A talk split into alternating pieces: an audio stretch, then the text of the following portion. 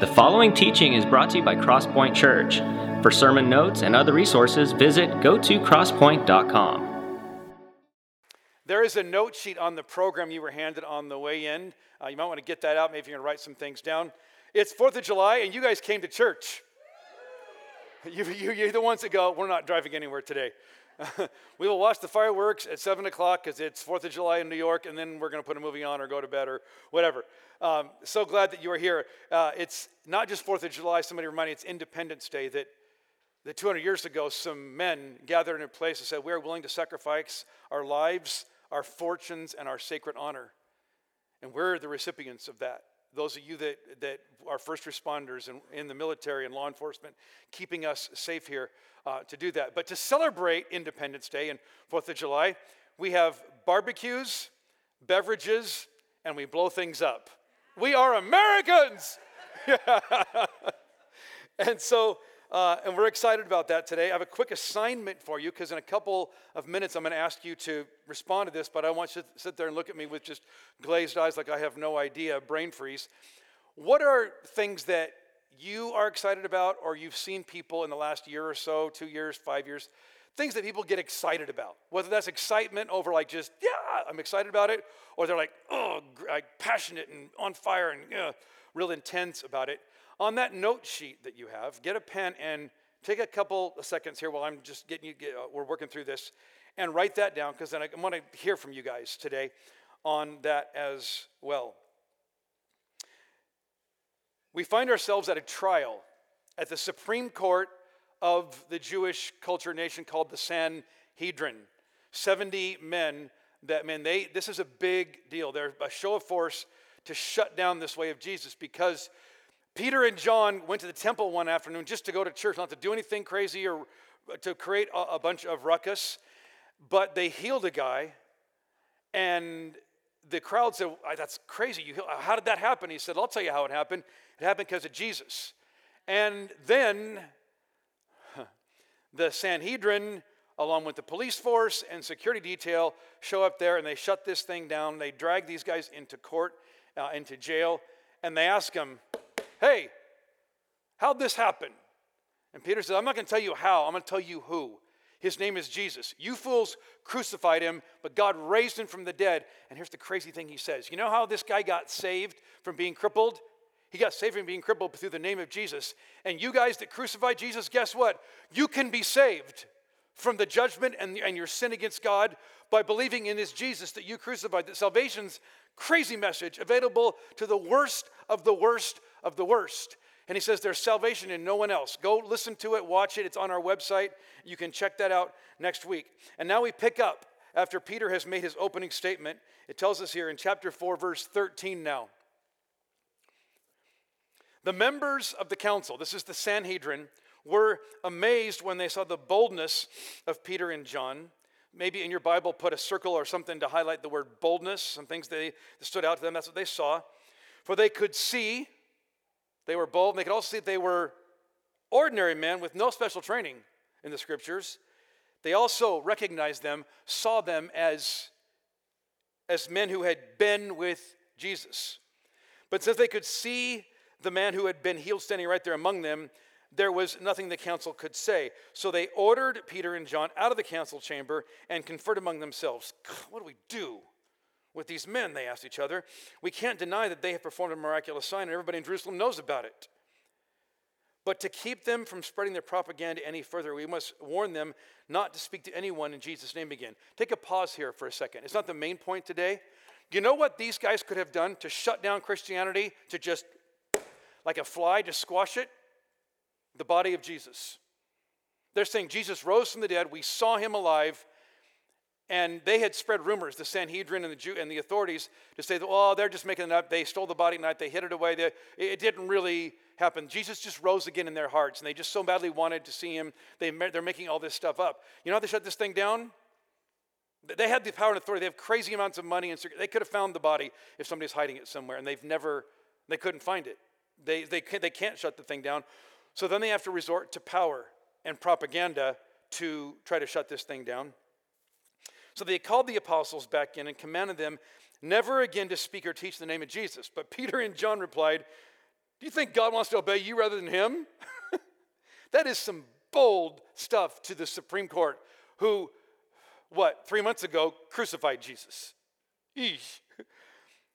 We cannot stop telling about everything we have seen and heard. The old school translations say we can't help talking about what we've seen and heard. That verse right there, verse 20 and verse 13, is going to take up the everything we're going to talk about here today on Independence Day here at, at Crosspoint. Um, the council then threatened them further, but they finally let him go because they didn't know how to punish him without starting a riot. For everyone was praising God for this miraculous sign, the healing of a man who had been lame for more than 40 years. I love that they say what they recognize about these guys. They are bold. And th- this is crazy because Peter and James and John, the disciples, were not bold men. It says they were ordinary men, no special training in public speaking, none of that kind of stuff. They were bold about their faith, where two, three months before they were all scared, frightened. Uh, Peter himself stood in that courtyard and denied he even knew who Jesus was. And now he is up there just boom, bring it there in front of uh, a, thro- uh, a, a threat of intimidation and force. I don't know about you. Think about some of the worst things you've done in your life. Some of you going, Do we really going to talk about that today? Men, the gospel of Jesus says that your failure does not define you, and that perhaps your most catastrophic, worst moment in your marriage, in your personal life, with your family, with your children, might be the platform for God to do something amazing just three months later. This is what God loves to do all the time. Uh, they've been with Jesus, they, they tell him to stop it, and Peter says, We can't help talking about it. Everything we've seen and heard. This is like, they're not here testifying about Jesus because that's what Christians are supposed to do. Come on, let's get our act together and let's talk about God. Let's, let's share our faith. Let's preach the gospel. They're just going, man, we are so geeked out about this. We're so amazed by this. We're not doing this to do like civil disobedience, say it's religious freedom. We have the right under the First Amendment of the Constitution to speak out here. They're going, look, you're not going to shut this thing down. We are so excited about this, you can't stop it. I wonder today what you're excited about. What you, what you guys wrote down there on your note sheets, those five or six of you that did that. Be bold enough now. Maybe look to the person to the right or your left and tell me what they said. What, what are you excited about? Talk to me iPhones. Super excited about iPhones. Yeah? Wedding. We have weddings that are coming up for some of our kids, something like that. Yeah, what else? Sports. World Series victory. Some of you right now today are going like this on your phone. You're not checking anything except the Dodgers scores that are playing right now. But some of you aren't going to do it because you know if you check the score, that the God will curse the Dodgers because you're checking them in church. That's karma. Um, what's that? Babies. Babies. Summer camp. Working. Who's. That's Crystal, our worship director here, but look at how her hair is and stuff like that. She's just crazy. Who gets excited about working out? Uh, there's a few of you psychos out there about that. Serving the Lord. Serving the Lord? Good. Yeah. All kinds of things out there that we get excited about. Somebody else had something. Freedom. Yeah, we're going to talk about that for a bit today and even next week. The freedom that we have. Uh, I was thinking this year, this year, some things, you know, just people that have been excited about things. Um, great food. It's not something you don't see and hear, you taste. The, the reason you're excited about that is because you've actually experienced it. It's, it's not just something, some theoretical concept in my head well, we're excited about Jesus because I've studied the four points of Calvinism or the five points of Calvinism and I've read the Bible through. And no, no, it's there's just something happened. I'm, I'm excited. I'm stoked about this. Some of us got really excited this last year about politics and masks and pandemics and all kinds of conspiracy theories. And that wasn't always real, yay, excited. It's like, yeah, excited, but super passionate about that. And once, see, once it gets in your heart and your soul, you, you can't help talking about it. And you won't talk about it to people because you think, well, you know, I fish, and in order to get people excited about fishing, I should talk about this. It's like, come on, let's go. Whatever it is, you, you can't help it. Help it. May, on your note sheet today, r- write this down. It's going to be up here on the screen in just a second. Uh, just write it down. B A Bob. B O B. Because want you see this here is for those of you whose names are Bob are going, oh, awesome, amazing. Uh, what they notice about these guys about Peter and John is they were bold, they were ordinary, and they've been with Jesus. And I thought, man, I saw this. And honestly, this was exciting for me the last couple of weeks to be looking at this. Whether you get anything out of this at all uh, today, I hope you do. I think you will. I think God's going to do something here. But man, I was just excited. Going, I want to be like Peter and James and John.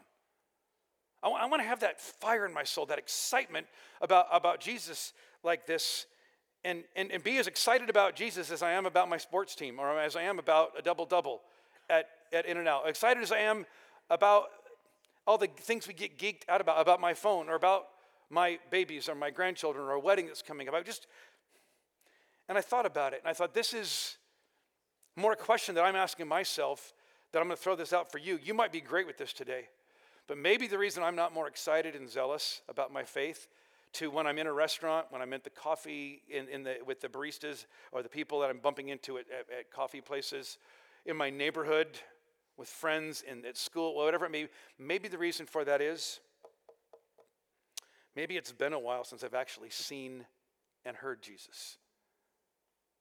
Other people have seen and heard him, and they know about him. They're all fired up, but and I know that I was talking to Katie. She's on our prayer team here, is on our staff here. And we were talking about this uh, just yesterday. That for some of us, we remember a time when, man, we were on fire for God.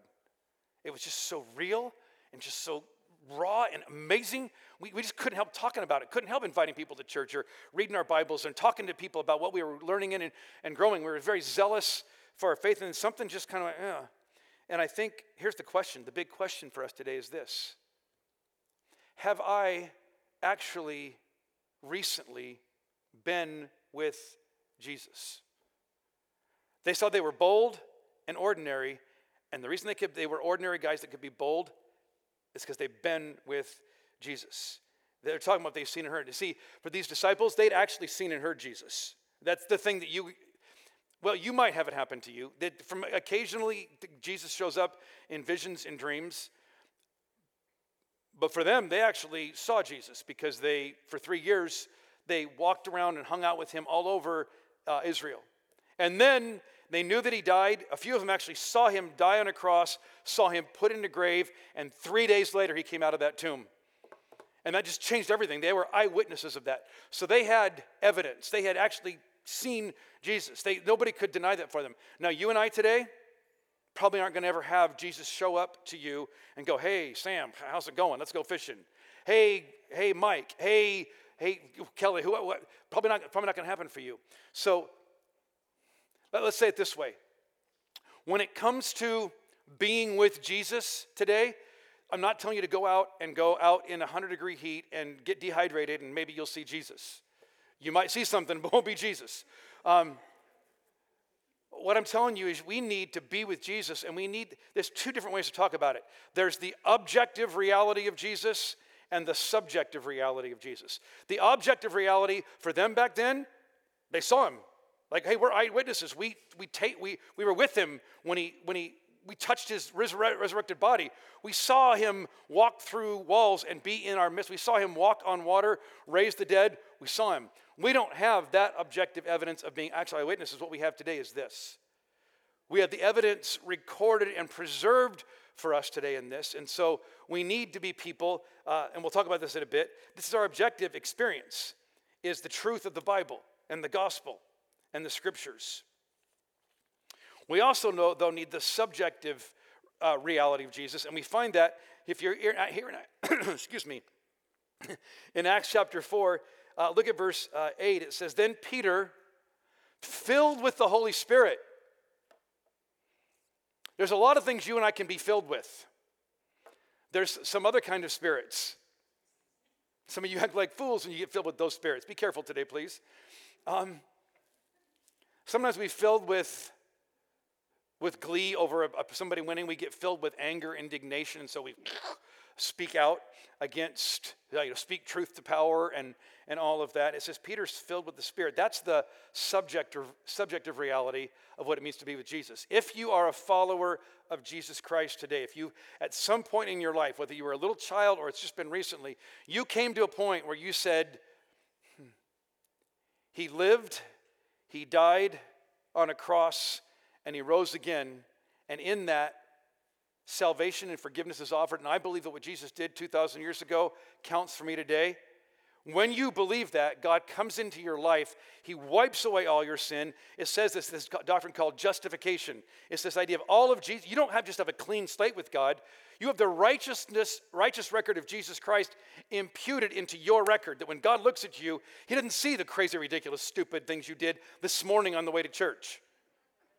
He sees the righteousness of Jesus. You stand before him perfect and clean before him. He says, and what's going to happen now is God's Spirit, the same Spirit that indwelled Jesus to give him the power to do everything he did, to live the perfect life and do all the miracles, that same Spirit was in Jesus, is now in you. And this is not some metaphorical analogy of something that, you know, metaphysically we can think. No, it really happened for you. Some of you actually felt something happen, like, dude, what, what is that?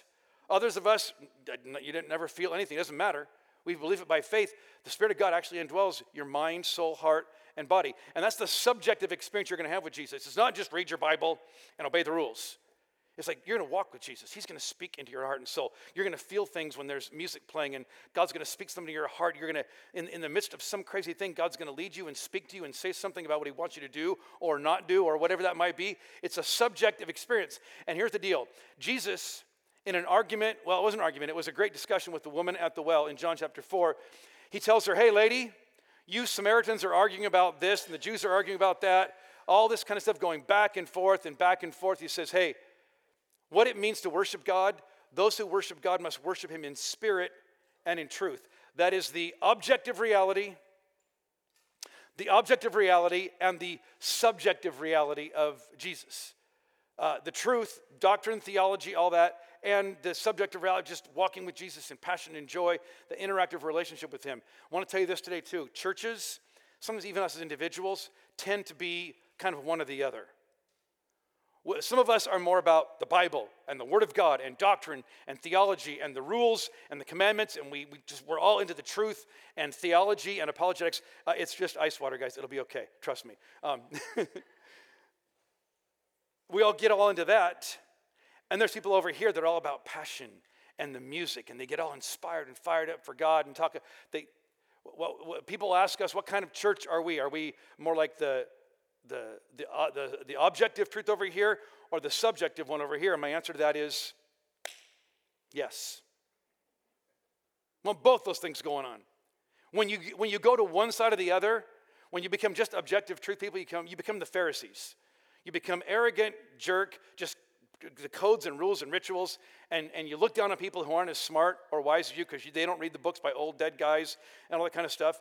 Then over here are the subjective people who are just like, dude, would you read a scripture once in a while? Because look, Jesus doesn't speak to you in your peanut butter and jelly sandwich. Sorry. No, it gets we, we get weird sometimes. He says, don't do that. Put both these things, grace and truth, together. Do I have any real experience with God in my life? How can I walk? These guys, Peter, and John there in that, that day, they're all just, they're lit up, man. They're on fire for God, and they're ordinary with no training. Nobody ever gave them any training on how to be public speakers. They never been to any Bible college. They didn't go overseas to any special leadership training thing. They knew nothing except all they had done to, to, to learn how to be uh, leaders like this of the early church was they'd been with Jesus, which might be the best leadership training ever for us. So today, here's my message in a moment. I want, I want to be like these guys in that sense of being more on fire for God. I want you to experience the joy of it, not as duty or obligation. Like, come on, quit being so complacent. God's going to spit you out of his mouth. And nah, nah, nah. Like, that's just shame and guilt. I, man, I want the joy, the freedom, since we're on Freedom Independence Day, that freedom, that, that joy, that exuberance in our relationship with God, like these guys in so the, the deal today is for some of you who aren't yet Christians, become a Christian today. Let God move into your life today and start that journey of discovering and following Jesus. For a lot of us, though, here, you're on fire for God right now. So you're just going to be, yeah, just keep doing that. I'm going to say, just what you're doing, just keep doing it more and more. And then for some of us, it's been like,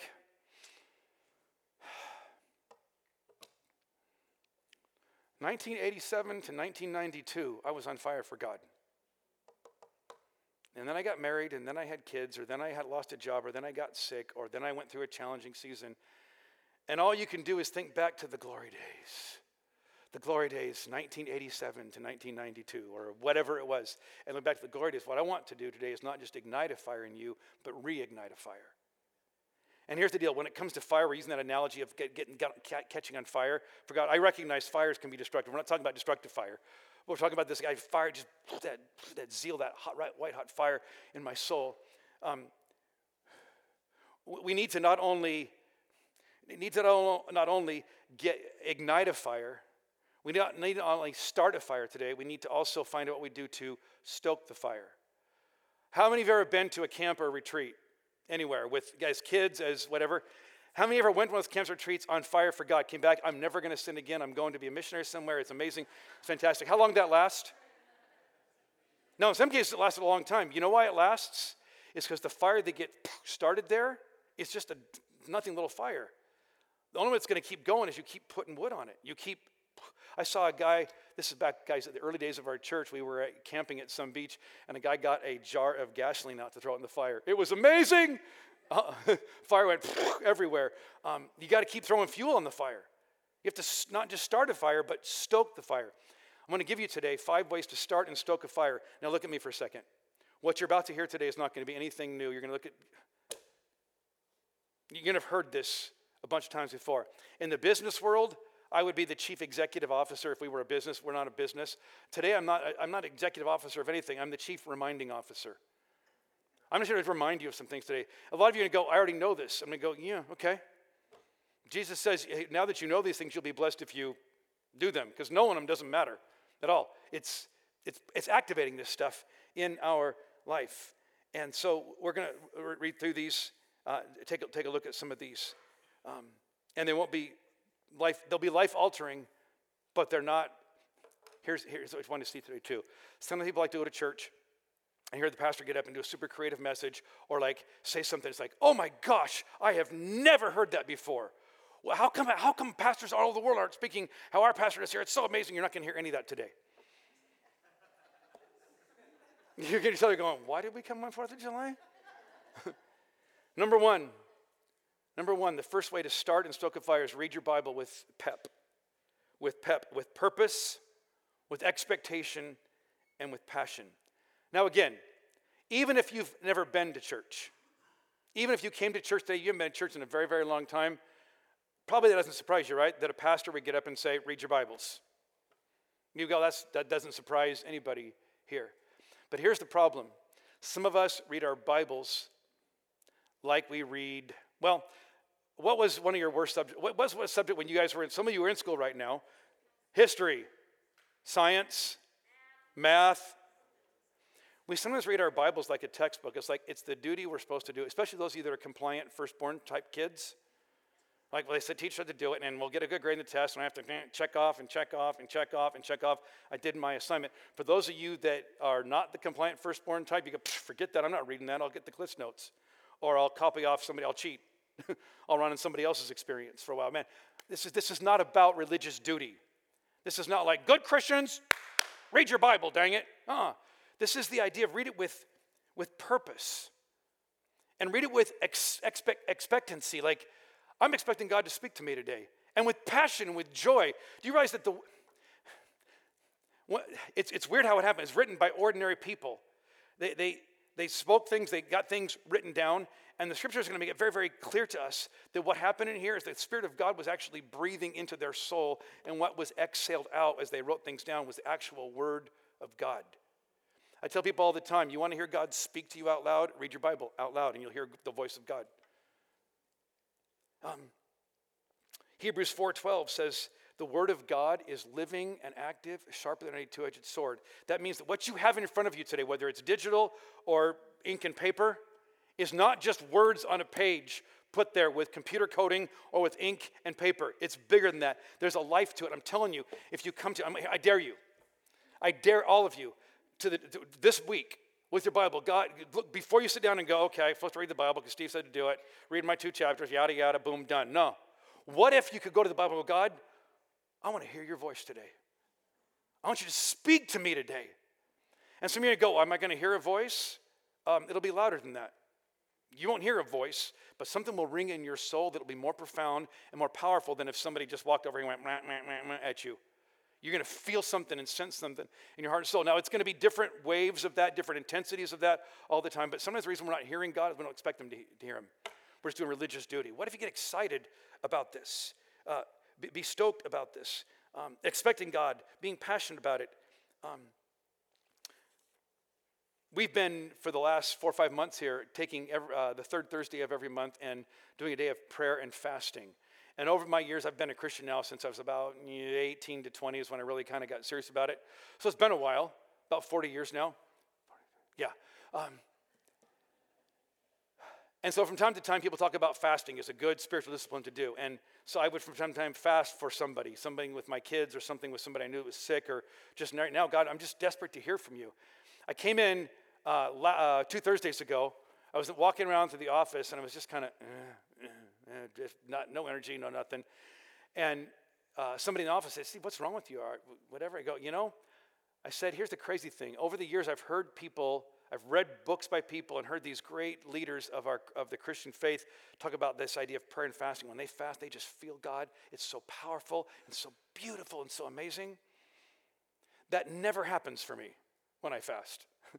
All I feel is I'm in a bad mood. I'm going, why do I have to do this? It's because God tells me to, and because, well, I'm just desperate for God to do something. So, but I don't feel all about it. And then it occurred to me, well, just in the hallway here, back here, going, maybe a lot of us, the reason we're not more on fire for God is because we're not eating spiritually. Jesus says in the book, book of Matthew, man does not live on bread alone, but by every word that comes to the mouth of God. And maybe, maybe we're not eating enough. We're just not getting in this, the Bible enough. And man, maybe back before the Gutenberg printing press and all that, we may have had excuse for it. Gosh, what do we have? Like 17 Bibles at our house, and you have the internet now and free Wi Fi access. You can get it whenever and wherever you want to get it. And that's not shame or any of that kind of stuff or obligation, just a sense of, man. And I thought, and some of you are going to say, well, but you know, we come to church. And so that's where we, you know, the God, Word of God's taught the Bible. We use the Bible here a lot. And I would tell you, well, that's a bit like saying, okay, the only time I'm going to eat this week is when I go out to eat one time. Because you come to church and we kind of prepare a meal for you. It's like going, kind of going out, and here's a, a scriptural meal here. How would you do? Maybe you might, if you stuffed yourself at some buffet, you might be good for a day, maybe two. You ever done this thing where you ate so much you thought, I'm, not, I'm, I'm never going to eat again? And the next day you're starving to death. Some of us, the reason we're not on fire for God and we're just kind of feeling eh about our spiritual growth and all that, read the Bible purposely, expectantly, passionately, and watch what God does there. Number two, obey what you know. Obey what you know. Again, you would probably expect a pastor to say, hey, when you read the Bible and God tells you to do stuff, do it. Like, you're going, that's nothing new. Of course, it's not new, but it's obey what you know. Now, here's the deal um, some of us have, have been in churches. I hope you haven't experienced this here, but you probably have from time to time with what I've said or what somebody else has said, where we've been led to believe, well, here's the rules. Don't do this, don't do this, don't do that, do this, do this, do this. And it's like checklist spirituality. It's all about just obey the rules, just do the right thing. And it's just such a formula. It's like just the only way to do to know that you have a relationship with God is just check, check, check, check. And understand something here. Jesus says this over in John chapter 15. I want you to see this. John 15, verse 9.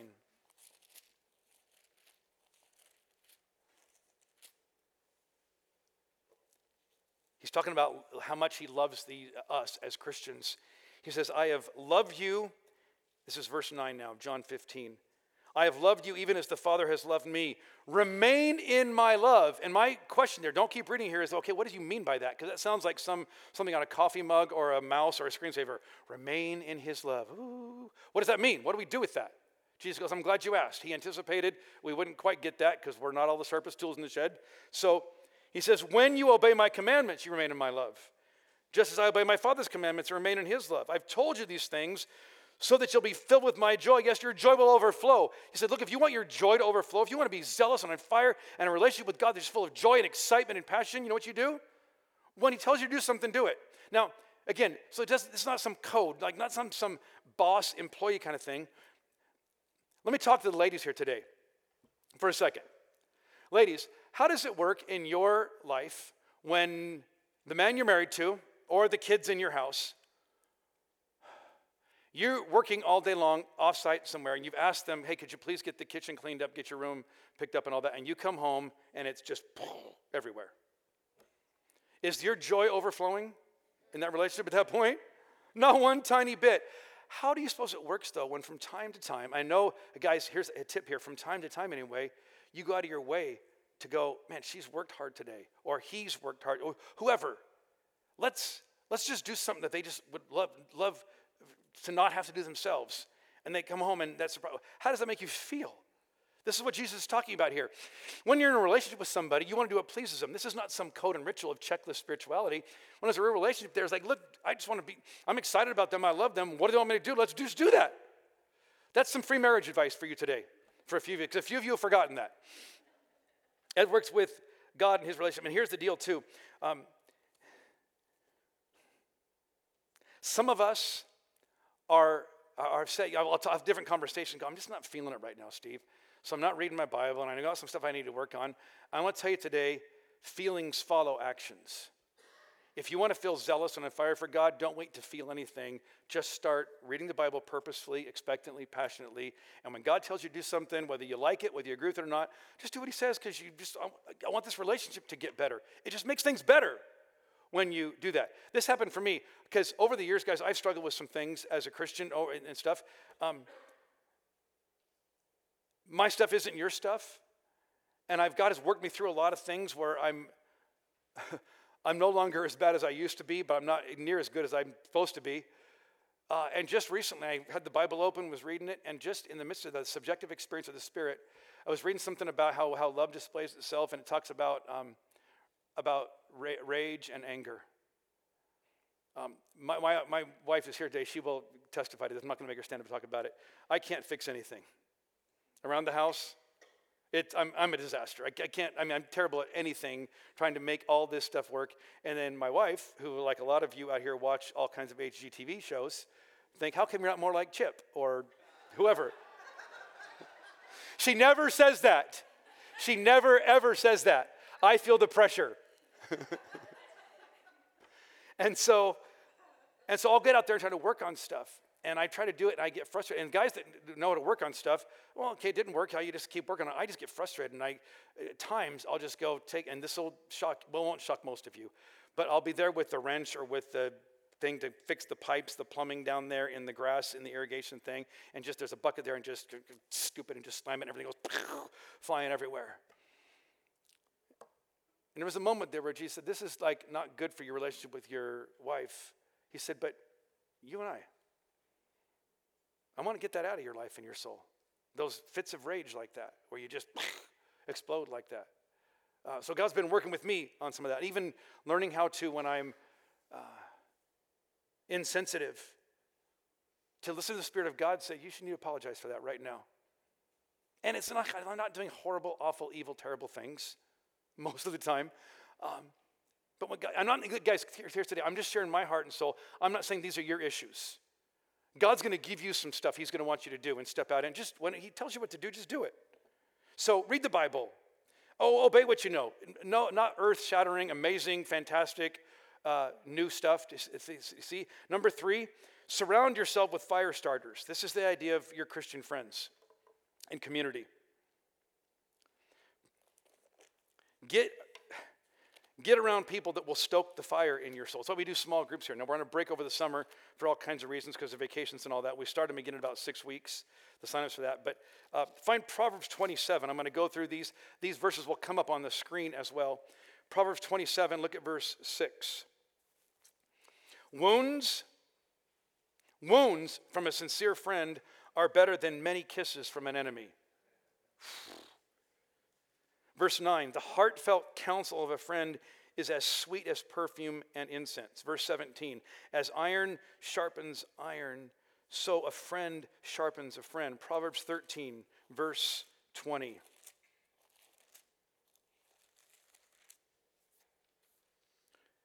Walk with the wise and become wise. Associate with fools and get in trouble. I will tell you right now, you show me your friends and I will show you your future. And all you're going, that's right, kids need today need to hear that. No, you fools need to hear it too. Like, is what are the here's the deal. Whatever your best great friends are stoked and on fire about, guess what's going to catch in your soul? Because fire spreads, that's going to be your deal too. If they're all into online gambling or all into RVing or if they're all into sports or a team, you'll, you'll start, start. I'm not saying anything things are bad. I'm just saying, do you have friends in your life that are putting fuel, gas, lighter fluid on that fire in terms of your relationship with Jesus? The men's bonfire thing that they talked about up there, it's going to happen not tomorrow, but next Monday. Uh, is, is part of that. The different kinds of groups and things that we do here are all about helping you stoke your fire for Jesus. There was like 30 some women here a few nights ago for this Armor of God series that we're doing here. If you want to hear more about that, put on your connection card today. Uh, it's, it's a great way that you, you get around friends. You don't just do this in isolation. You'll be fired up about what your friends are fired up about. Fire spreads in community. And this is the good kind of, it's not destructive fire. Um, and I guess the kind of thing is what kind of fire are you spreading? Uh, I'm not going to get political with this at all. But the last year or so, I've just seen stuff that God, people are just spreading destructive fires because they're all about stuff like you're just, it's like scorched earth everywhere. It's not the kind of fire that's helpful and holy and beautiful and, and amazing. And I want to tell you too, maybe it's not surround yourself with fire starters, but look at me for a second. For a few of you here today, need to hear this. What if in your circle of friends you become the fire starter? To intentionally build into conversations around conversations at the golf course, conversations at a coffee place, conversations at a pub or a bar, conversations at Fourth of July parties, just there. Like, look, we're going to talk about a lot of fun stuff. I'm not saying the whole thing has to be a Bible study, but from time to time, what if we could fold this in? What if, what if I could become the fire starter here and see some things happen there? Surround yourself with fire starters. Be a fire starter. Number four, um, praise and worship. Praise and worship. Psalm 84. These will be up on the screen. They're also on your notes there. You can look at them later if you want to. Psalm chapter 84. I just went through Psalms, and all these are just, all the Psalms are, are they're not so much words of people writing out words of uh, prose, they're poetry, they're songs, and they're most of them designed to be sung. Psalm 84, verse 2 I long Yes, I faint with longing to enter the courts of the Lord. With my whole being, body, and soul, I will shout or sing joyfully to the living God. A few pages to the right, Psalm 90, verse 14. Satisfy each morning with your unfailing love so we may sing for joy to the end of our lives. Psalm 96, a few pages to the right. 96, 1 to 3. Sing a new song to the Lord. Let the whole earth sing to the Lord. Sing to the Lord, praise his name. Each day proclaim the good news that he saves. Publish his glorious deeds among the nations. Tell everyone about the amazing things he does. Psalm 100, verse 2. It says, Worship the Lord with gladness, come before him singing with joy. The old school Bibles, you know what they said? Make a joyful noise, not make a beautiful noise. The people up in the band here make a beautiful noise. Your job out here is make a joyful noise. I don't care if you don't audition for American Idol, please, but you can sing and proclaim this out. This is what we, why we gather and sing every week. And then I love it over here in Psalm 107. Psalm 107 says, Has the Lord redeemed you? Then speak out. The old school Bible, some of you that raised are on King James and, and the New International Version said, Let the redeemed of the Lord say so. Like if you're excited about it, tell your voice and face about it. Let people see it. Be excited there. It's praise and worship. And look, praise and worship happens singing like this. So we're going to do that in a bit and we're going to make a joyful noise to the Lord today. Some of you sing way too, come on. But you can also do it in private. It's also, it's, it can be private. It can be prayer where you talk to God and, and, and just, you're grateful for all the, how amazing he is. And you tell him about it. You're, sometimes I tell you, to take the Psalms and use these as, as, as a scripture prayer book and just personalize them. Where I say in Psalm 106, who can list the glorious miracles of God? Who can ever praise Him enough? God, there's joy for, and you just you start ta- personalizing it for yourself. All the all the nouns and pronouns there, put your name in there, and use it as a as a as a way to to fuel your prayers. Praise and worship. Number five. Get out to the edges. In Matthew 25, Jesus says, tells a story, says, at the end of time, God's going to separate the nations. The sheep over here, the goats over here. The sheep are the good guys, the goats are the bad guys. He says to both of them, When I was hungry and thirsty, when I was naked in prison, you fed me, you clothed me, you visited me. You guys over here didn't do any of that. And both groups of them look at him and go, When did, we, when did that happen? He says, When you did it to the least of these, you did it to me. That somehow Jesus is present out there in places and people that are messy and jacked up and messed up. And look, Jesus says, go out there and help them. And he doesn't say, well, only the ones, you know, if they made the mess themselves, don't help them. They need to learn from their mistakes. Mm. So when, I, when you sponsor children there, that, that child's name that's up on your refrigerator there, for me, it's not Marlon, it's Jesus. Those of you that have gone down with our small groups and gone down to Ocean Beach with Billy and Sam and Mark Porter down there, the people that, we're, that you're working with down there and serving are people that they're just grimy, gross addicts. they they've made a mess out of their lives. Jesus says, when you're out there, guess where you're going to see me? You may not see me here in middle class Temecula very much, but where you're going to see me is in the gritty, grimy edges. Or I tell you, like what Cheryl's doing, going to Kenya. It's not just to do good deeds for human beings, because Jesus is there and I want to see him and feel him. If you want to get on fire for God, get to the grimy, gritty places. Go on these missions trips that we're going to start being able to do again and get out there and see it. As the band comes up now. Nothing brand new, nothing super cutting edge, dramatic, all that kind of stuff. I hope today you got a fire lit in your soul. But here's the deal don't just let a fire get started today, take this stuff out of here today. Read the Bible purposefully, expectantly, passionately. Obey. When God tells you to do something, just do it. Get people around you that will stoke that fire in your soul. Praise and worship and prayer and singing all that.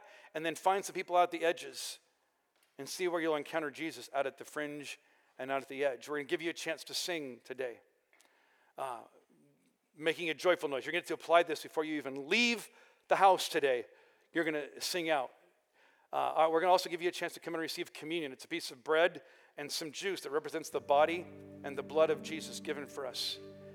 And Jesus says, somehow, some way, he says, when you do this, I'm present there with you in communion. This is another way to encounter and experience Jesus, to remember that it's not about me. No matter how jacked up or messed up I am, no matter how religious I've been, it's not about my religious good deeds or my rebellion against God. It's because of what Jesus did on that cross, symbolized in this bread and juice there today.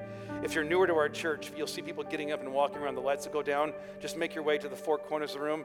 There's gluten free communion back there. There's also uh, the kind of communion that is the, the stuff that's uh, all sanitized and stuff like that, prepackaged, if you still uh, want that or need that. If you need prayer today, our prayer team's in the back. People will be getting up, moving around. Don't just sit here and suck it up, buttercup. Mm-mm. Don't get back there and just tell them what's going on, and they're not going to give you any counsel or any advice. They're just going to come and bring what's going on in your life on behalf of you to God. So, Jesus, today, I so badly want this for myself.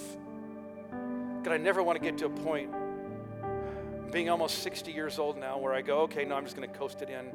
God, I want that zeal and that fire to get stronger and stronger and stronger. And so, Spirit, whatever you want to say into people's hearts and lives today, for these next few minutes especially, while we minimize the distractions and sing to you and about you, just do whatever it is that you want to do.